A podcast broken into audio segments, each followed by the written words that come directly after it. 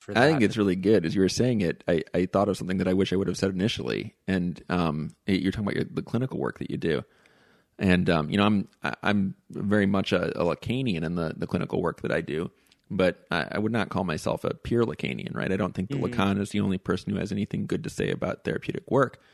And one of the people who I um, think about a lot in the political work that I do and the clinical work that I do is Melanie Klein. Oh, the- yeah. you know, and the way that that um, this is what I think coming back to this, what makes it a tough sell thing, right?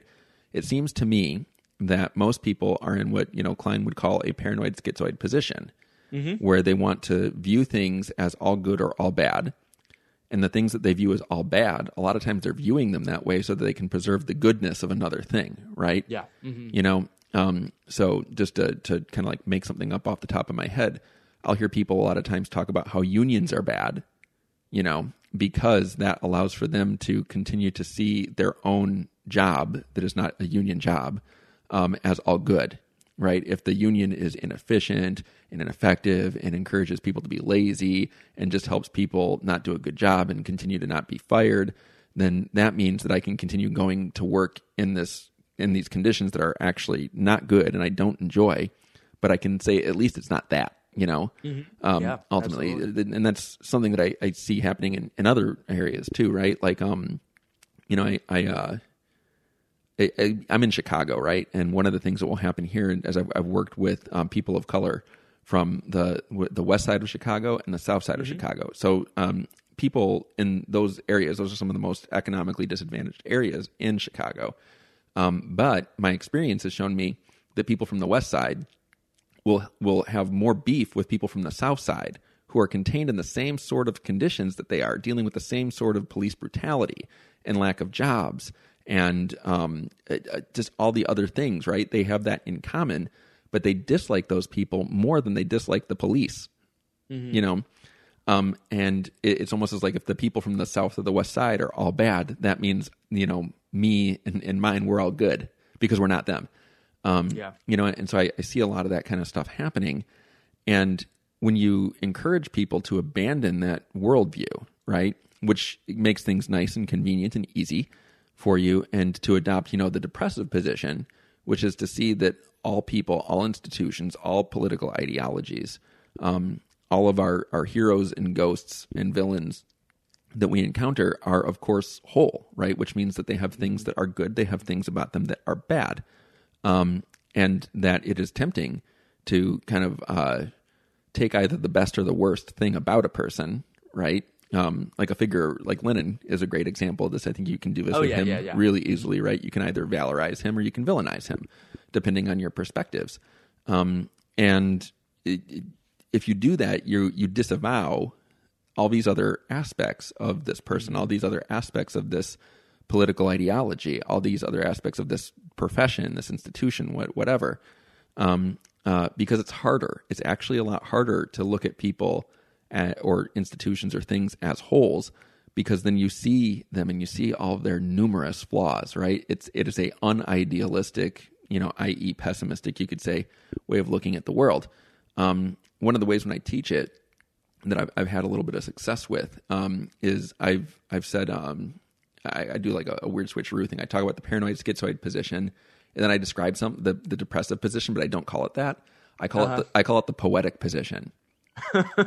you know, and, and students are like, "Oh, that's deep. That's good. I like that." And I'm like, "Actually, she doesn't call it that. she calls it the depressive position." Yeah.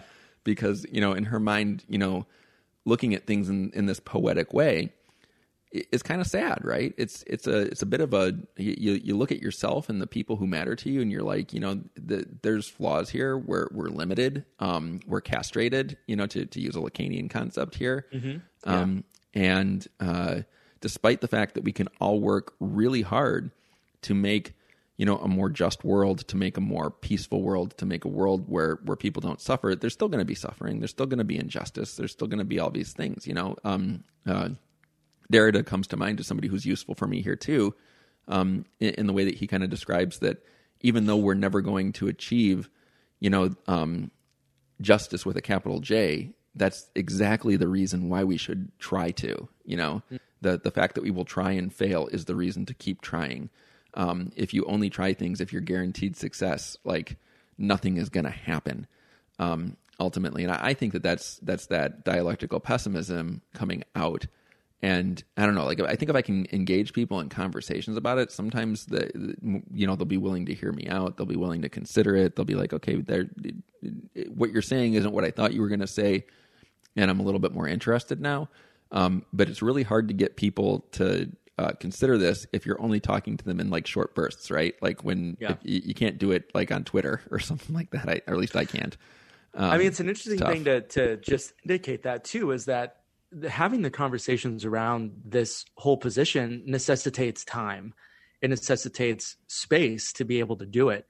It's one of the reasons why I think you know, in a bit, maybe in a bit of an unconscious way, at least on you know Red Library, the podcast that that we do, that we we have very long form types of discussions, and I think that in some ways it, it's sort of a, a weird hopefully somewhat subversive kind of approach to, Yeah. to say that you know the as to the degree that capital and and technology and communication technologies further and further compress and condense the time that we experience in our lives in some ways we have to wage some kind of like revolutionary pessimistic struggle around the experience of time itself and maybe part of that is to say listen, instead of having only 20 minutes to hear this particular idea, it's going to take you two and a half hours split up over the course of two weeks. And you're going to have to really listen and really think about it and have this moment of reflection that comes in the midst of it.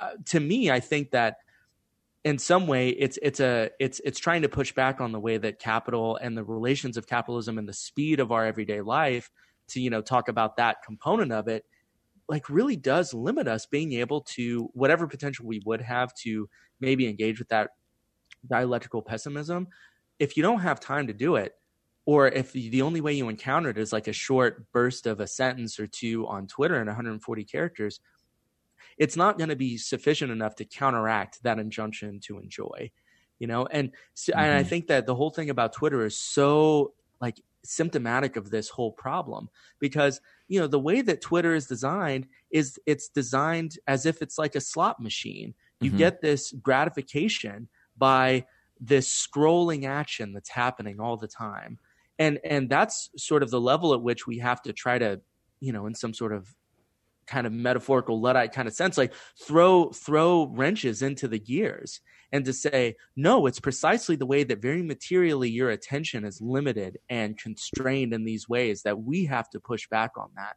Because you know if there is some sort of utopian kind of impulse at the end of the or you know in the midst of the dialectical pessimist sort of impulse which i think there is it's i don't really know how to talk about it yet i'm a lot of my reading and studying of theory right now personally is oriented towards what what does it look like to be a utopian and also a dialectical pessimist Yeah, Um, yeah. I think they have to go together. I just I don't know how that is going to look or sound right now. But I do know that one of the things that you're trying to capture or we're trying to engage with is how do we how do we stretch time again? Mhm. You know, how I mean, and this is something I've talked about in organizing work. You know, one of the most the very first labor struggle, like one of the very first union struggles was always around the amount of free time you had. It was the length of the working day. yeah. And it's like, ask yourself, like, why is that? Why was the length of the working day the thing that was the primary like starting point of, of labor struggle, the way that as as we know it? And it's because capital's like first sort of uh like point of attack was to destroy the the experience of temporality Mhm. and do and and I think that you know I know this to me this doesn't feel abstract. I mean maybe it sounds very abstract, but but I think that the way that we engage with each other has to has to sort of push back on the way that capital has severely restricted the amount of time we even have to engage. In a big way. Yeah, I definitely think that there, there's two, three things that come to mind here. Um, uh, one is at at a certain point, if this would be really fun to do if you're you're ever down for it on on your show where you discuss you know books that people have read. One of the books that really opened me up, I think, to this point of view was Ursula Le Guin's The Dispossessed. I don't know if you've read that. I that. would I'm already already interested. I love that book. Yes, we should do that. Yes. that would be a lot of fun. Uh, the second thing is, have you seen? Uh, I I ordered it. Uh, I don't, and it'll probably show up soonish. Uh, it's a Fredric Jameson book about utopians and utopian impulses from Verso. Archaeologies of the Future. That's the one. That's the one. Yes, I have. Yes, yeah. Yeah. uh-huh. Have you read yeah, that? Actually, Comrade. Yeah, I have. Comrade Carmen Sardana is reading that right now too. So because we're big Jameson fans and big sci-fi fans too. So Oh, that's pretty cool. Yeah, I I, Yeah. I, I want to read it. It's one of those things where it talking about time, right? Like that's the, I was saying this earlier before we got started. You know, I just don't have a lot because I, I do a lot of stuff, and when I read that, you know, I want to read it in a way that doesn't suck. And what I mean is, I don't want to have to like cram it into yeah, you know, like the 15 minutes I have now because um, I have 15 minutes. You know what I mean? I want to I want to have enough time to actually sit and read, and if I need to, to to to stop reading and think about what I've just read, write down down some thoughts that I have about what I've just read, reread. You know, uh, see something again, so that I, I know what's. Am I still seeing it that same way? It just Yeah. takes a it takes me a long time to read a book like that. Anything, anything that Jameson writes, I'm going to have a long time to to ponder. I love and hate him for that reason. I whenever you were talking about 15 minutes, I'm like, yeah, that's maybe enough to figure out what one paragraph is saying. so Yeah, depending on the paragraph. depending on the paragraph yeah. yeah Yeah. but i will say i think maybe that's one of the reasons why i've always been so drawn to to jameson is because of I, I mean for many reasons but that book in particular i remember finding out that he had written a book about sci-fi and about utopia and i remember i don't think i have ever been more excited about a book and in terms of you know maybe talk to talk a little bit about like being haunted by the future in some sort of way I think Jameson has been really influential on my perspective around that. That, you know, encountering different worlds and sci fi and utopias in sci fi is always at the end of the day not about what could be, but to reframe how you understand the now and like what Mhm. are the conditions you find yourself in now. And I think it's a different sort of, you know, way of thinking about the role of utopia. Um, and and I think in some ways maybe makes it more dialectically pessimistic you know Mhm. that that it isn't like utopia ever with the idea of giving you some concrete idea of what will be uh, but maybe it helps you fr- like engage with that dialectical pessimist sort of almost like depressogenic kind of position more effectively Mhm. um you know because i think part you know it's funny i love whenever like talking about things and you start working things out. This is why like i'm so relational in how i think about organizing and like therapeutic work. Yeah, but but in some ways maybe part of what is so terrifying for people to engage with that dialectical pessimistic sort of position is because we have we've all accepted the idea that utopia is something that only exists in like the early 20th century is this modernist impulse that eventually leads to the gulag or it leads to auschwitz hmm you know, I think that's one of the things that we've talked about quite a bit with uh, uh, our comrades at the Regrettable Century is that because utopia is so firmly tied to this authoritarian project at its core, that we've jettisoned the idea that utopia is something that's worth engaging with. And and I think that that's also you you also give up or you also sacrifice the what you need to engage with the sort of dialectical pessimistic sort of position if you don't have that Mhm. because there's no counterweight to it it's just it's just the the the terror of of the conditions that you find yourself in and maybe that's what we're we're trying to recapture in some way is to say you know the, the utopian impulse isn't as if you know what Marx and Engels were critiquing like you you know how many buttons are going to be on the jackets of like the future comrades who are going to live in the utopian society maybe all we need just to start and to move to find some sort of forward momentum or some sort of momentum at all is just to say, you know, the utopia just needs to tell us what's wrong and and what needs to change with where we're at now. And maybe mm-hmm. that's a, a different way. That's the kind of utopia that we need. It's not some idea that it's an actual societal project and we could predict what that'll be in advance. You know, maybe we just need some way to counteract the the sheer tragedy of the of the terror of looking at the wreckage. And we don't have any way to do that because we've lost utopia. that makes a ton of sense to me. It's it. Good, because I was hoping that didn't come off just like a bunch of rambling nonsense. No, it doesn't. It doesn't to me, anyways. I, I think that that's one of the things, though, right? Like it's this that dialectical pessimism again. You know, you, you hear the word utopia, and I I'm this is what happens to me anyways. Like my initial sort of like knee jerk associations to that are to imagine like this place where everything is wall to wall awesome all the time. Yeah. Uh, but then if I if I just kind of like continue to engage for just a little bit longer, it it's like, but wait a minute, how do they do that? And it, it starts to look a lot like Gilead or something, you know, instead. Yeah, yeah, yeah. Uh, mm-hmm. And um, that's the thing, right? This is this is that dialectical pessimism at work here. If you just imagine kind of like raw, unchecked optimism, then the idea is you're you're missing something. You're missing what would need to be in place to kind of create that raw and unchecked optimism. Mm-hmm. And it's like, wait a second, like how how does that get produced? Like what are the conditions that produce that style of utopia, that kind of optimism? And it's like maybe they're not so good, actually, right? And so mm-hmm. um, it's weird. Like I, I know um, uh, I've had students say say something to me like once uh, uh, one student said uh, to, he's like can you just let me enjoy something? You know without ruining everything.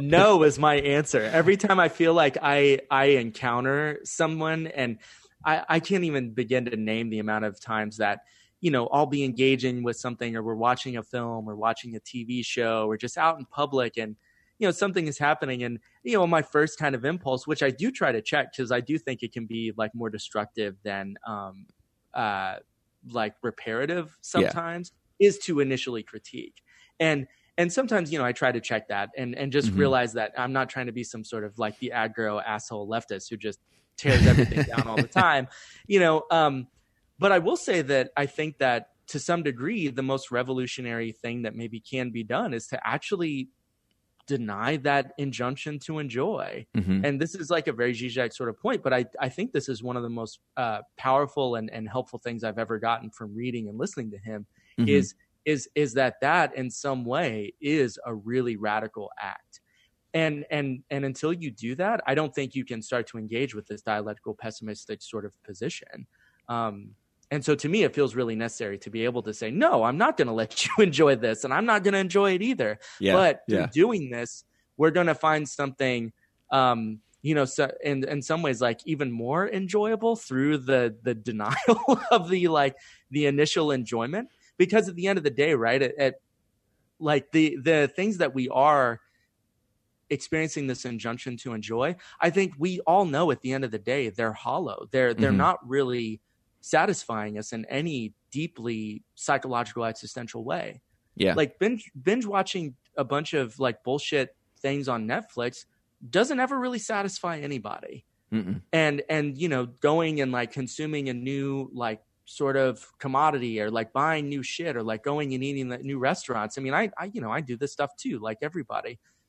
And it, it never at the end of the day, and maybe this is where Lacan is so necessary. At the end of the day, those things never give you any sort of real satisfaction.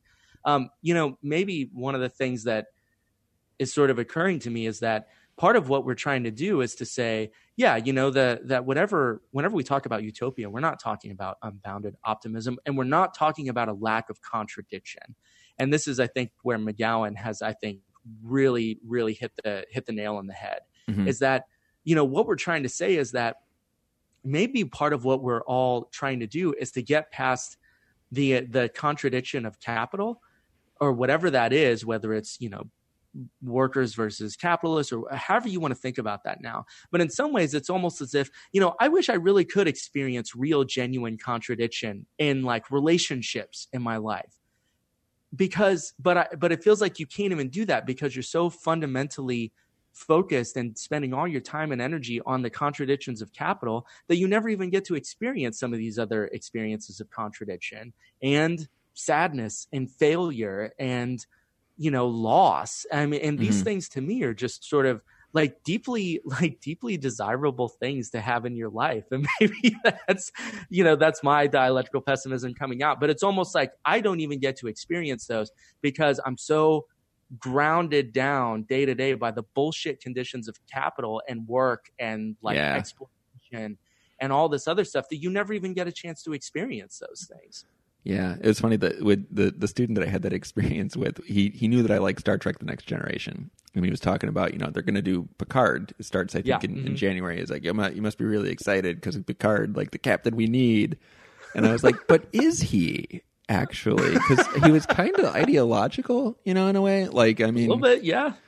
it's you know, and and uh, I mean, you can look at it that way, I guess. But the other way you could look at it is like you know his sort of like blind adherence to the prime directive, you know, sort of like disavowed, and and the that's he was like, can you just let me like Picard and Yeah. not have to do the thing?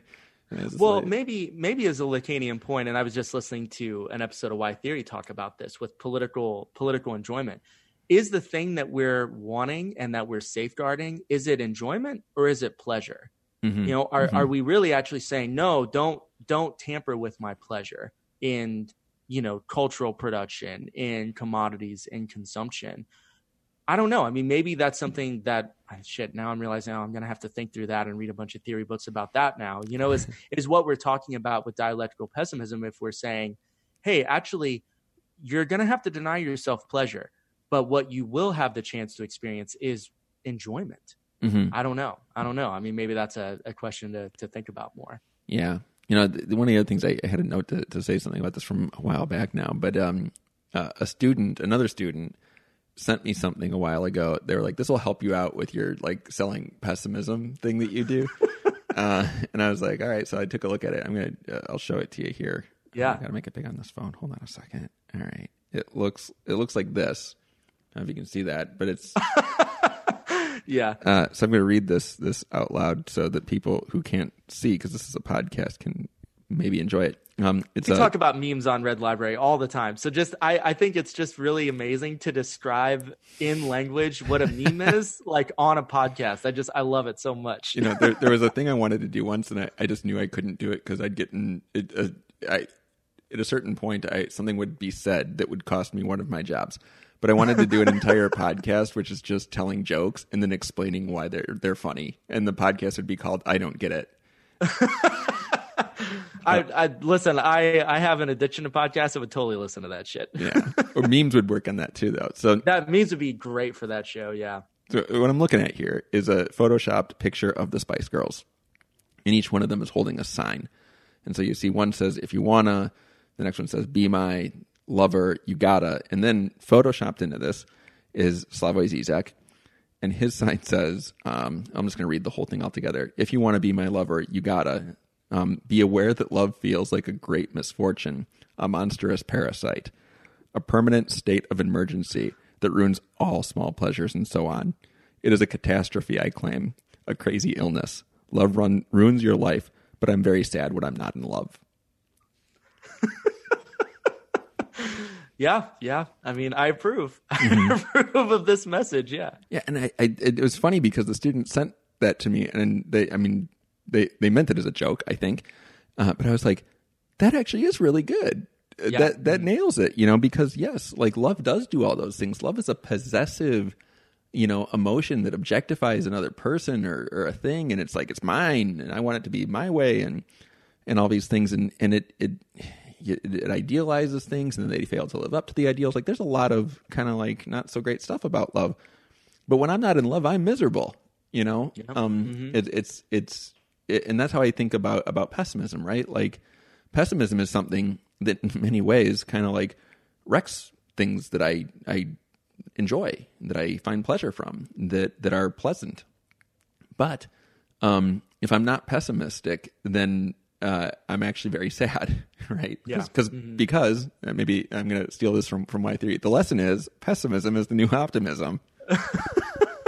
I mean, I think that needs to be. I mean, I would wear a T-shirt with that on it. That's all I'll say. Or definitely like a nice trucker hat. I would definitely wear a trucker hat that had that on it. All right, all right, trucker hat with that on there. That would be really fun to put on like your your business cards as a therapist. I think, right?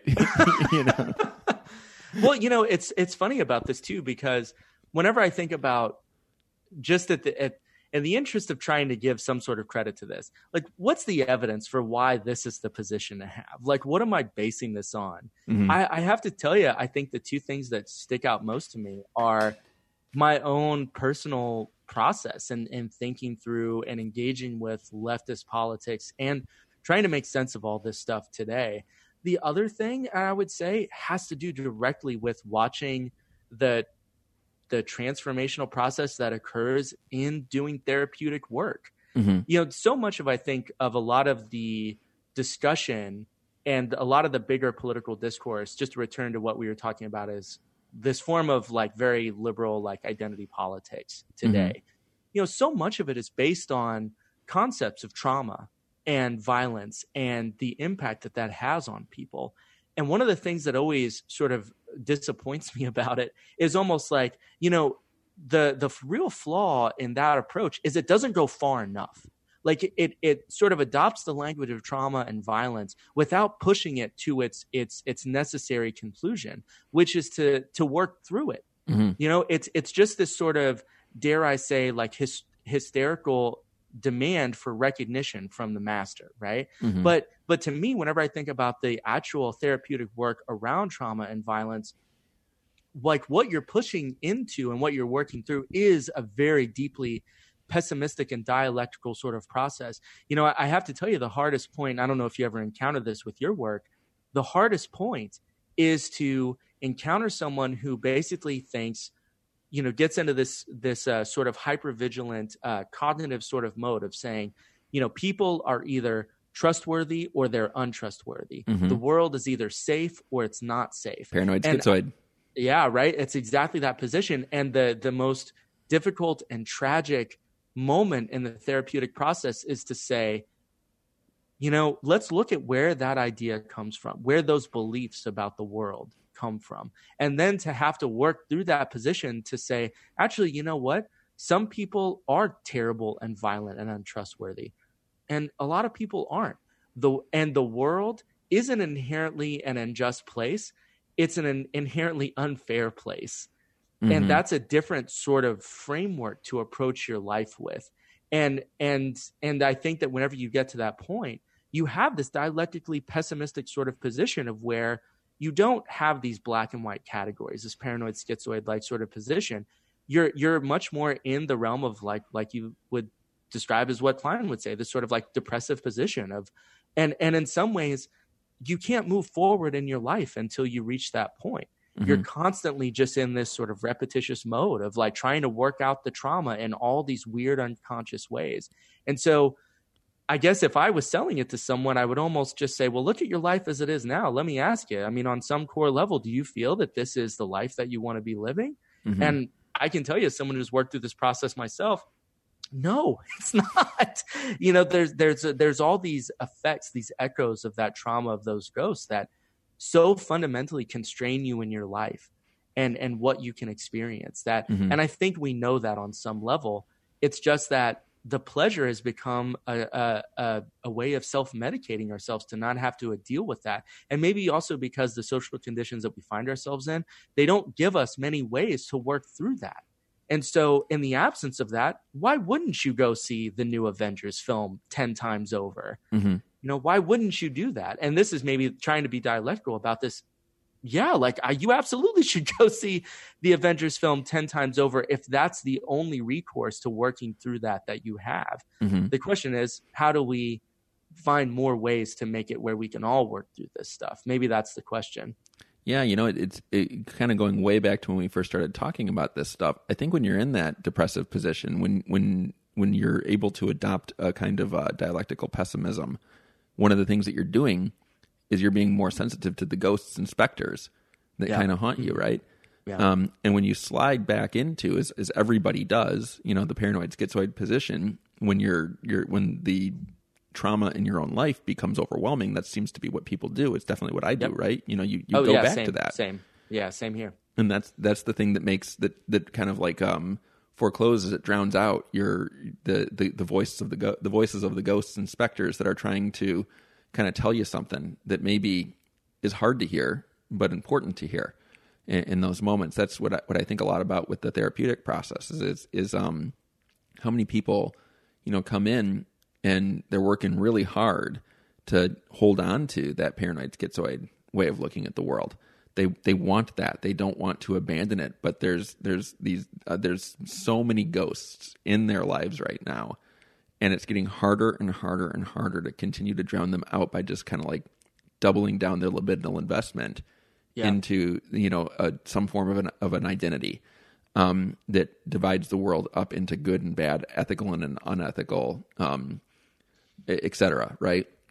and, and they're there. I think a lot of times they come into therapy thinking that the therapeutic process will actually help them quiet the ghosts. Where what what I'm trying to do is is say like you should listen to that. You know, that's the those those ghosts have something to say, and when you're able to hear whatever it is, um, you won't need to invest all of this massive amount of uh, emotional capital, kind of like into Yeah. uh, making sure that you defend yourself from whatever message they're sending.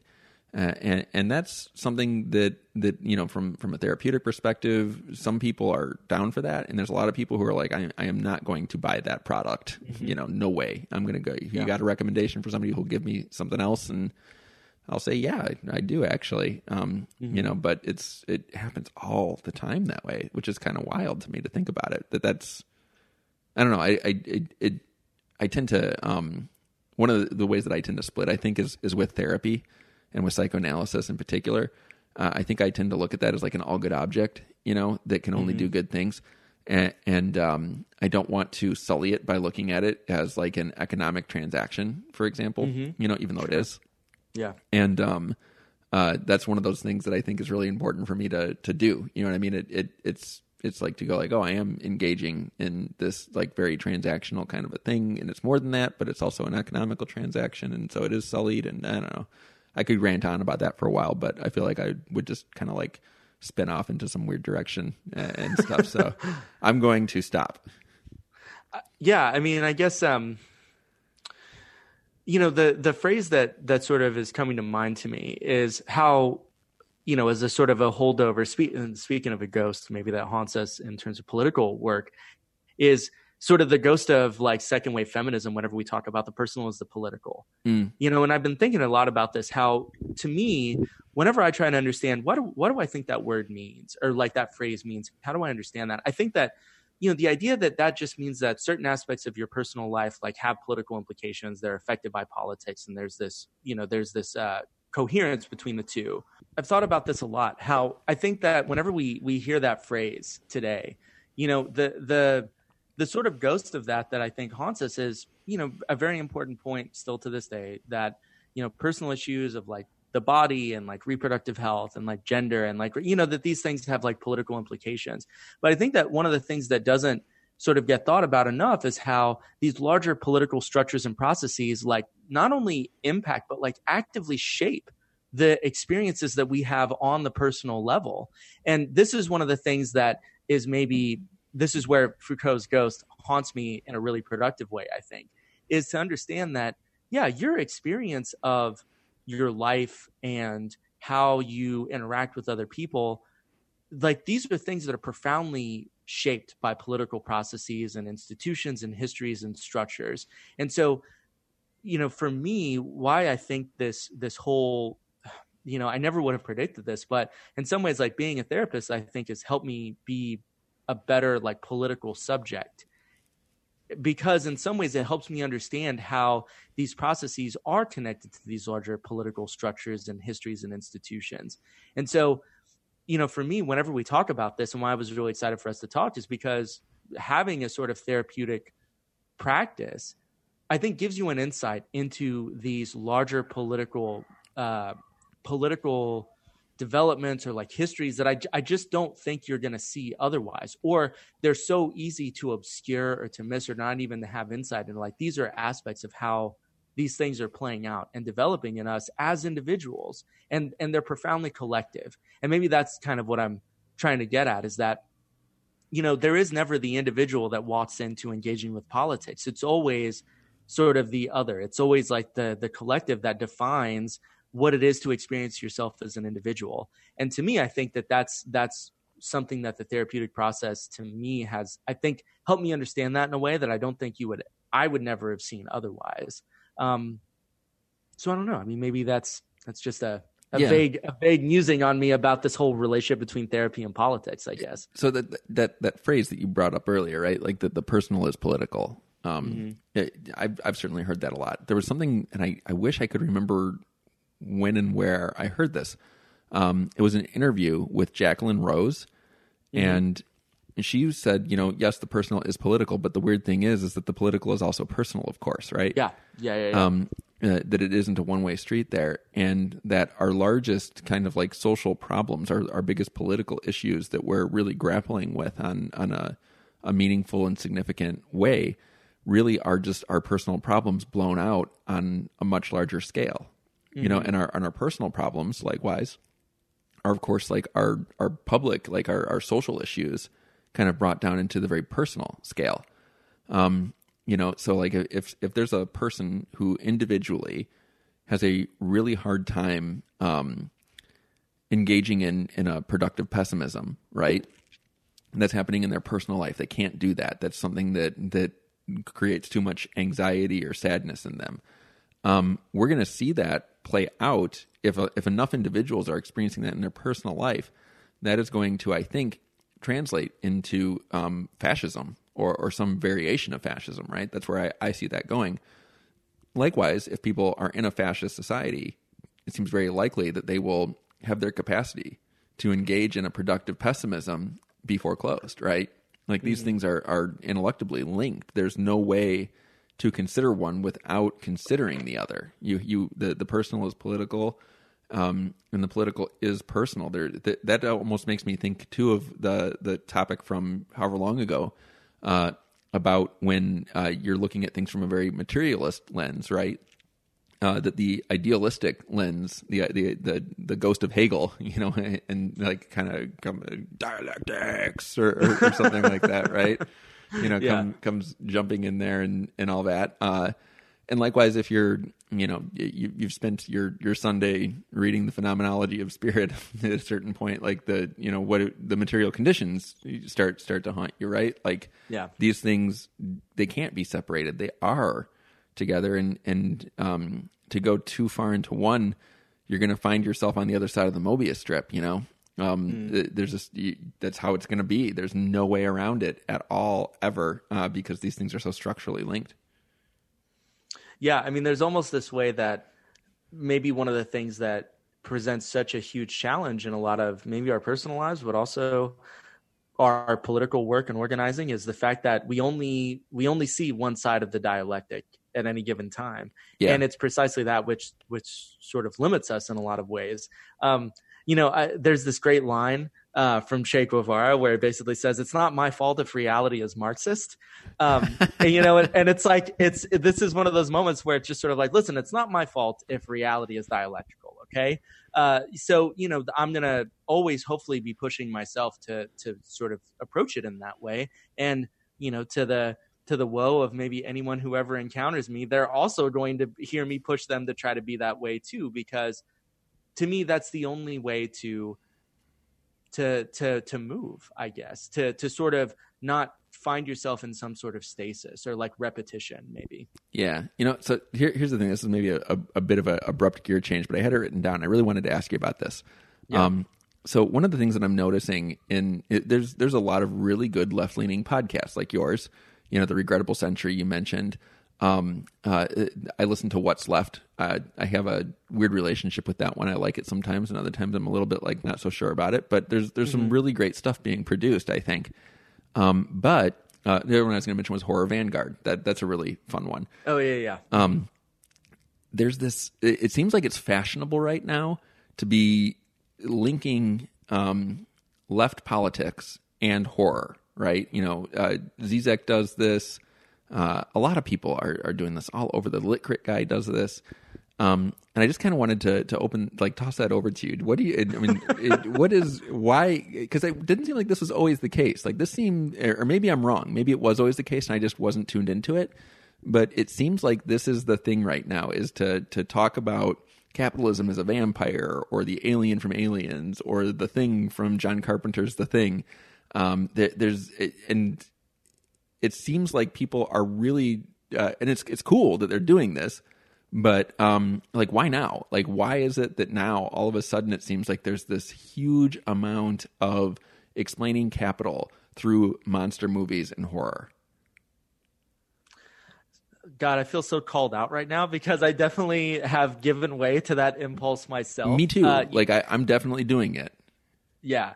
Um, well, I will say that in terms of you know the the history of this I think goes back to Marx, right? And and and capital and the discussion of capital and like capitalists as these vampires and like so i think there's this you know what what we could call like the gothic strain mm-hmm. has always been there um you know i know that regrettable century has talked a good bit about and and also at salvage uh salvage magazine and china mieville and they talk a lot about the gothic strain in marxism and i'm very very sympathetic to this in a lot of ways um in terms of like why now uh, I don't know. I mean, maybe there's a very material reason for this. Maybe it's it's it's a natural sort of uh, trying to to rejuvenate or repair this strain within Marxist thought, precisely because Soviet Orthodox Marxism has died and has left the world stage, and maybe mm. it's created space to re re-examine or try to rejuvenate some forms of of Marxism that maybe were very you know uh, like either under the radar or were you know like suppressed in very different ways or people were terrified to engage with marxism in a particular way. Um, i also wonder if like part of it is the the the increasing way that the academy and and like cultural studies has and critical theory quote unquote writ large has adopted marxism or marxism has found its home and a lot of approaches to theory that do focus a lot on cultural production um, you know, I, know, I mean, it's interesting. I'm wondering if maybe there are some writings of the Frankfurt School that did talk about, you know, Hollywood and horror and cultural production. But I have a feeling if if they did talk about it, it was always going to be just ruthless and scathing. I don't think they would have looked at it as like uh, a sort of a generative yeah. kind of way to think about capital. I, I will tell you that the way that I I sort of found my way to wanting to think about capitalism in this way and and I also think it's actually um, it's pretty generative for thinking about things like patriarchy and even like white supremacy as well. Yeah, um, is actually through a reading of psychoanalysis, but also uh, some different ways that linguistics and focuses on like bodily experience and the experience of metaphor mm. through uh, like there's a writer named Mark Johnson that I was really influenced by for a while. And he also wrote a little bit with this guy named George Lakoff, who has written some like pop political psych books since then that I, am not like a big fan of. But some of their early work was this discussion about the relationship between metaphor and lived bodily experience and mm-hmm. political uh, political experience. So for me, I think what what I what drew me to it was this idea that metaphor is a really really profoundly and powerful way to to describe very abstract uh, disembodied ethereal like processes that have material effects but are very very difficult to grasp without some sort of like mediating mm-hmm. uh, sort of word or concept and i yeah, know that yeah. you know some some sort of like some theorists think that the metaphor is something that has like completely died because reality itself is thoroughly penetrated by capital and and spectacle like jean baudrillard and people like that mm-hmm. but i do think there's something powerful about it and to me that's that's where i think it's a really productive and really useful thing. I also think that, you know, for even for for Lacan, right? One of the the first introduction I had to Lacan that actually made any sense to me whatsoever was Lacan, uh, Zizek's book Looking Awry and describing Lacan through film and and uh, Hitchcock and things like that. Mm-hmm. So I don't know if maybe part of it is that there's this rejuvenated interest in Marxism or like socialism or something that's anti-capitalist and we're all turning towards the things that we know work pretty well to introduce people to the ways that it functions. Mm-hmm. Um, I don't know. Maybe that it's that. I mean, how many people like who run these podcasts and like rely on this, you know, are very much consciously adopting like a gothic Marxist strain. I don't know. Um, yeah. You know, I think I sort of did it and then realized after the fact, like, oh shit, that's what I was doing. Okay, well, that sounds great. Let's do that. Yeah, I, that that was my experience too. It was one of those experiences of um, afterwardness. Uh, you know what I mean? Yeah. Like that mm. that it's a, a thing happens and before it happens, obviously, like I'm like I don't know what's going to happen, and as it's happening, it's happening. So I don't have time to kind of mm. uh, say, "Oh, that's what that is." Um, but then after it's happened, it'll be like, "Oh, look at that! I did that thing." Uh, yeah, you know, and, and that happens regularly. I just thought it was really weird. Um, not really weird. That's not the right way to put it. Um, uh, I, I was always, I guess, I'm curious about like why horror, you know, and why not science fiction? Why not fantasy? Why not one of the other uh, genres that that exists? It's that that's the one that people are going for, and I think it's kind of interesting that there's a lot of um, likening capital to a monster right now, mm-hmm. and it, it's it's happening, and and that when I talk about this with other people, and I, I mean, this could be, um, you know, people who are are into this sort of stuff, who who have done the the work of learning about it, reading about it, thinking about it, and people who haven't. Right? Um, I was at a, a, Halloween party last night, and I was uh, talking to this guy who's a music teacher at a middle school, and he has not read Marx. He is not. He's not a Marxist. You know, he's a, a what I, I kind of probably I don't know him super well. I just met him, but he seems like a dude who's pretty much like a neoliberal. Uh, mm-hmm. Is what it kind of comes down to, right? Um, and somehow we ended up talking about the latest season of Stranger Things and the mall and the monster and how like you know the mall is also like a representation because it's like getting itself into everything and things are like the stores are dying like the pumpkins. And it, it, it, and this thing spun off and then other people were coming into the conversation too. And i don't know what all of their deals were but they were into that right? Mm-hmm. like that drew people into the conversation and um, so here I am talking with this very neoliberal person who's very willing in this conversation to see capital as this monstrous thing mm-hmm. you know, and I don't know but I would have been able to arrive at that same spot with him had I not uh, gotten there through this uh, kind of contemporary culture common reference point of Stranger Things, you know, and, and, and horror in general, then uh, is kind of what it came down to. So it seems like it's a really effective thing, um, but it does strike me as also just like super interesting. Uh, the other thing that's coming up a lot right now is the Joker movie, and people talking a lot about about that. Yeah, we just did an episode on it too. Yeah. Uh huh.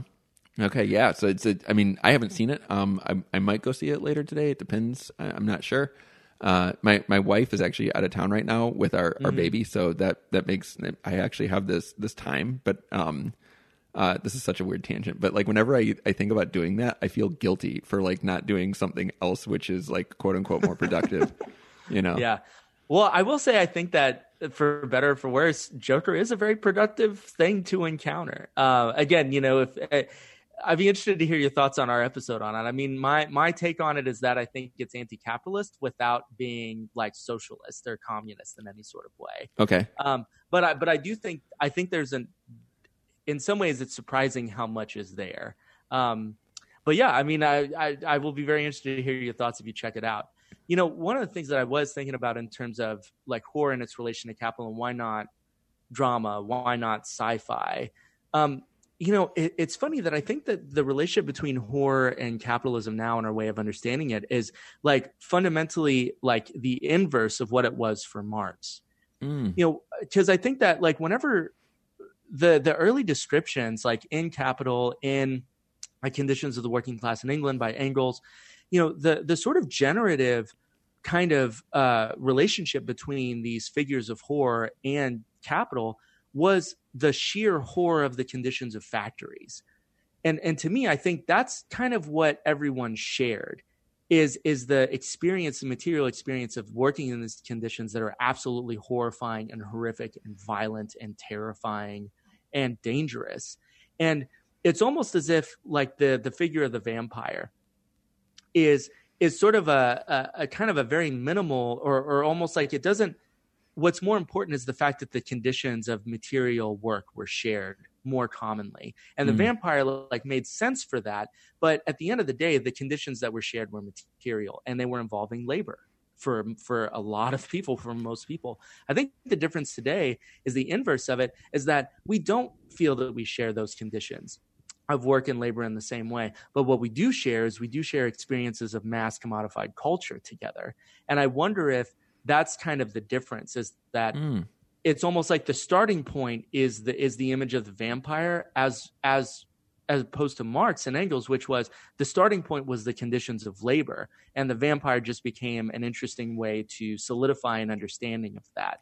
But it's interesting that you could talk with someone who might be maybe would identify as being much more like liberal or neoliberal or centrist or whatever, but if they resonate with that discussion of capital as the monster and the mall and Stranger Things. That's part of I, it's like what bridges that gap? And to me, it's it has to be the fact that the culture is what's shared and not necessarily the experience of labor that the mm. initial Gothic strain kind of arose out of. Maybe.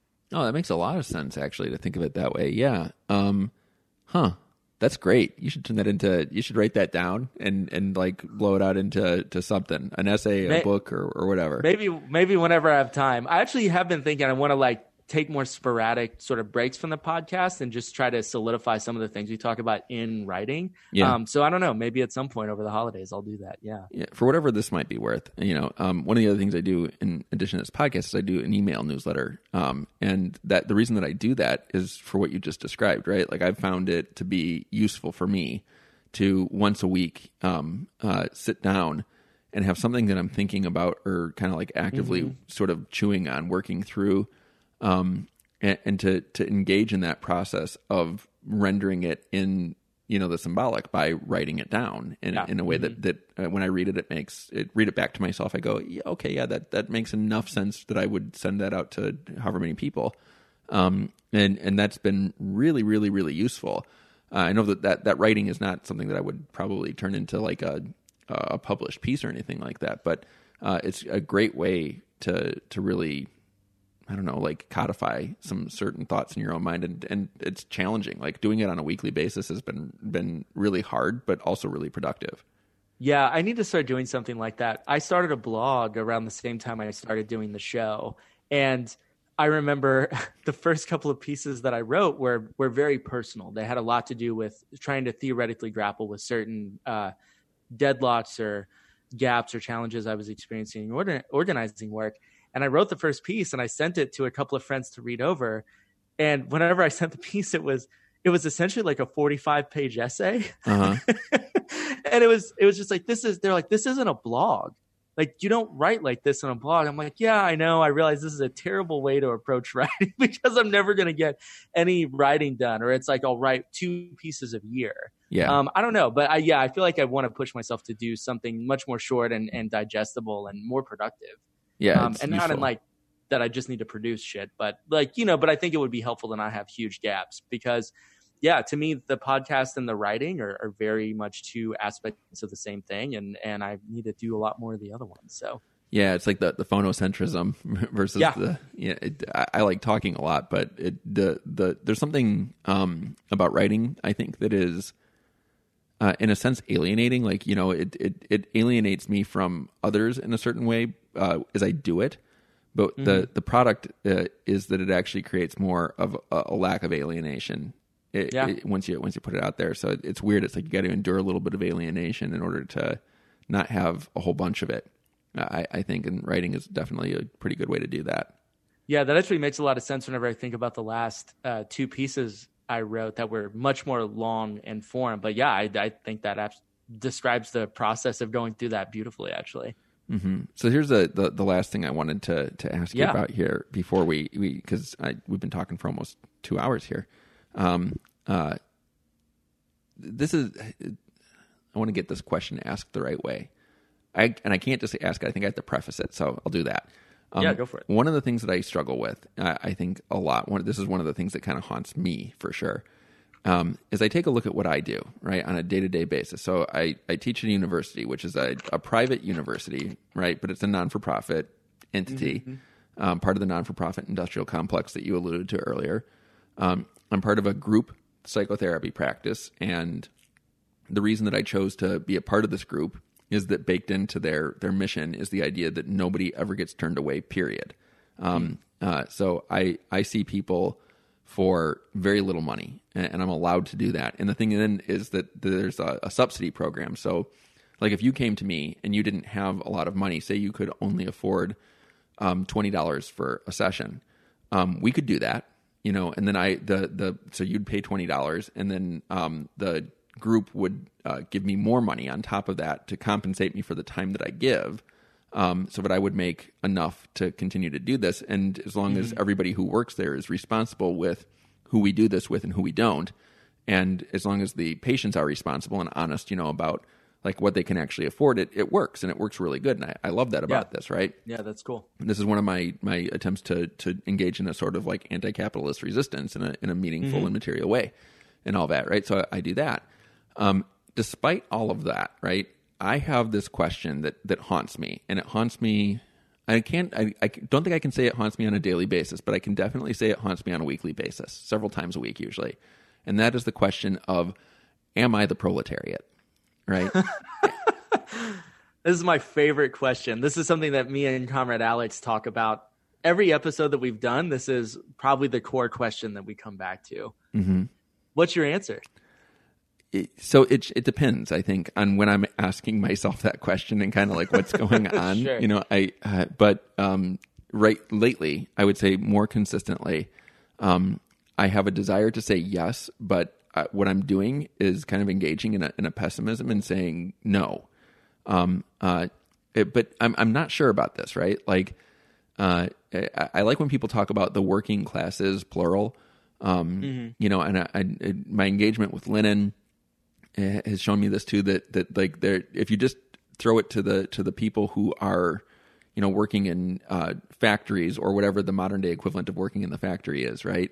Um, and there isn't, you know, uh, people who are, you know, well versed in in theory and, and stuff like that. What what does that look like? I mean, it's it's it, what does it mean to be working class? Can you be a theory junkie? You know, what I mean, who spends uh, a lot of time in a comfortable environment reading books and still call yourself the working class?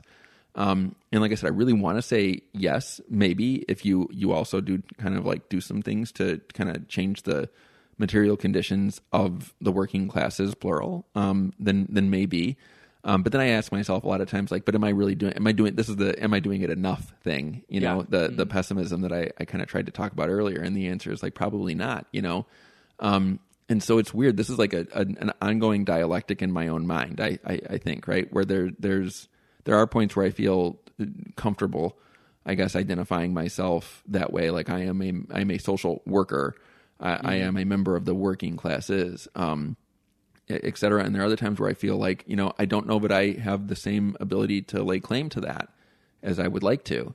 Um, uh, if I'm being honest, maybe that's not something that really describes the way that, that I live my life at, at this particular moment. You know, so it's it's an open question. You know what I mean? Is, is where it's at right now.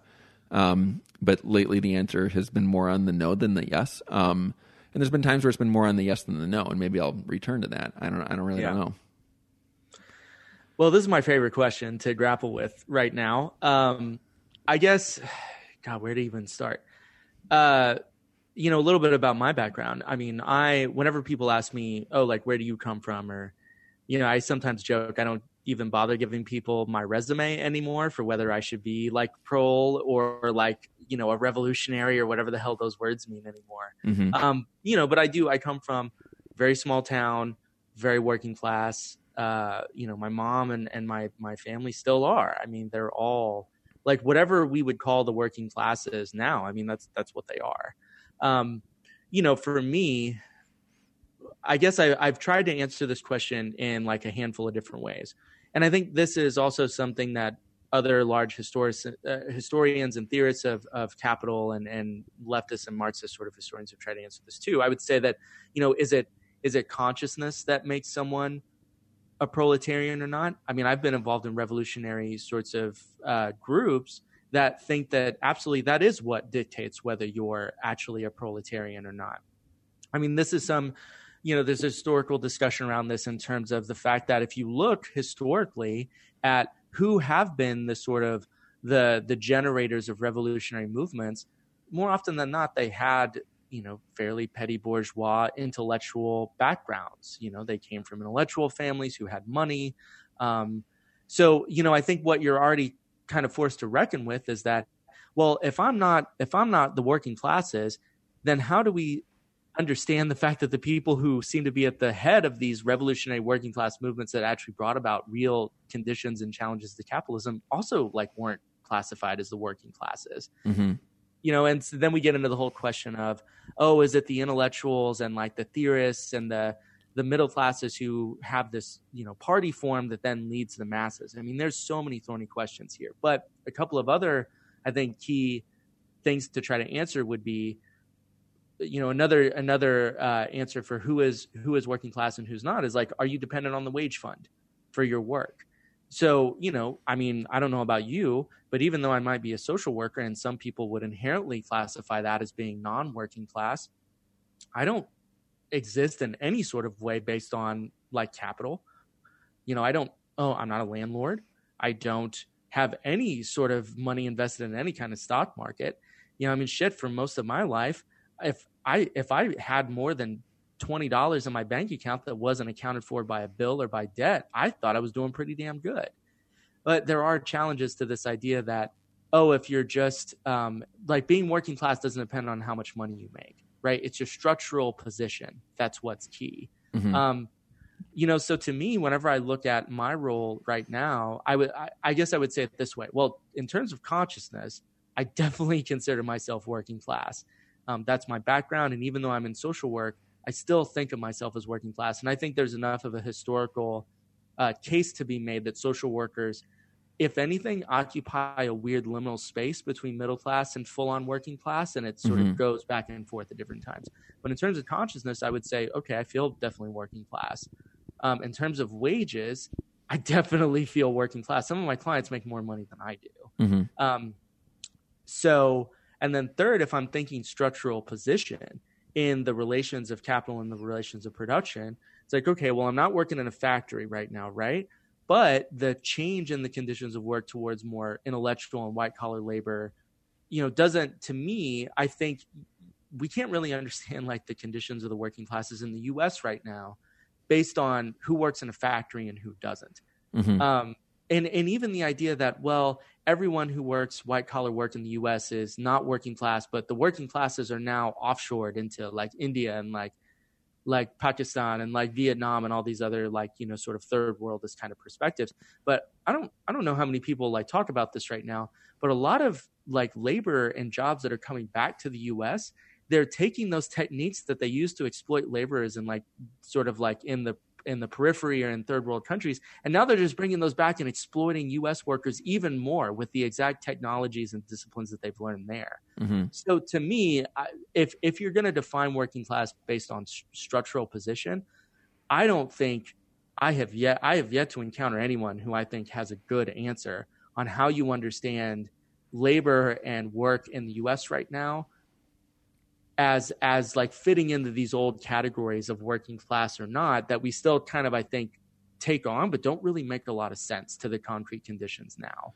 So anyway, that's a long answer, but I've I, have i have grappled with this a lot, and and that's the best answer that I've come up with. Is I think that if if it's two out of the three, I feel like I'm definitely working class, and if it's the third one that's structural, I would say I don't know. That one's I don't even have a good answer for that right now. Yeah, that's wild. I know I, I, when you did your your episodes with with Alex and that, those those philosophy for militants, I think in the yeah. in the uh, Lenin book. Yeah, yeah, yeah, those those ones. Um, uh, those were a lot of fun to listen to. Like the, they, uh, those were a lot of fun to record too. Yeah, yeah it seemed like it for sure, and it, that came through. The the the the jouissance came through in the in the listening. Yeah. I, I, can tell you that.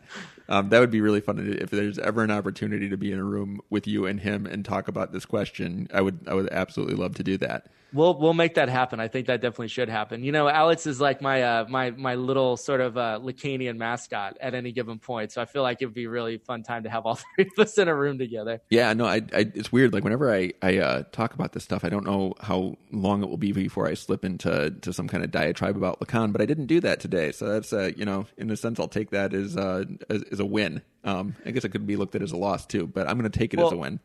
Well, maybe what we could think of it in like pure Zizekian fashion is the same way that whenever you would have like a Politburo meeting in Soviet Russia, that even if Stalin wasn't there, the empty chair of Stalin was always there. Like Lacan, the empty chair for Lacan is still in the room. Oh, that today, is great. So. I'm trying to imagine like like the the, the, the like I think Lacan the Stalin thing is yeah. actually really humorous.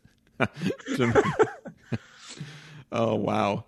Uh, that there was something that you said. I, I, can't remember what episode it was. I think it was uh, you were talking about a hybrid, you know, between uh, the discourse of the master and the discourse of the analyst. Uh, mm-hmm. And that was one of those things that, that, I remember hearing that and afterwards being like, I need to stop this podcast and just like think about that for a minute because I think there's something really cool in that.